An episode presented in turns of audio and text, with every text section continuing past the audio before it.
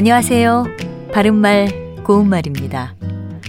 KBS 1텔레비전에서 방송되고 있는 우리말 겨루기에서 나왔던 문제를 짚어보겠습니다.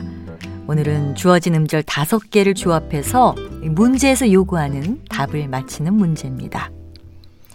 열렬한 애정과 관련된 표현으로 음절 정, 덕, 열, 질, 성 이것들을 조합해서 나올 수 있는 이음절로 된 한자어 표현 무엇일까요? 출연자의 답에는 정열과 열정이 있었습니다. 이 중에 정답이 있는데요. 정열일까요? 열정일까요? 이 문제의 정답은 열정입니다.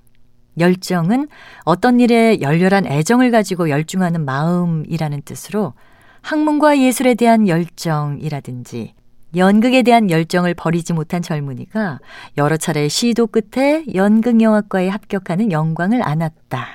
이렇게 쓸 수 있습니다.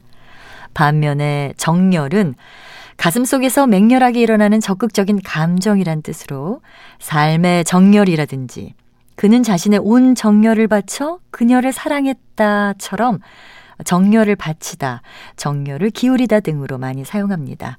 그리고 발음할 때는 두 번째 음절에 니은을 첨가해서 정열이라고 합니다. 열정과 정열은 모두 더울 열자와 뜻 정자로 이루어진 한자인데요.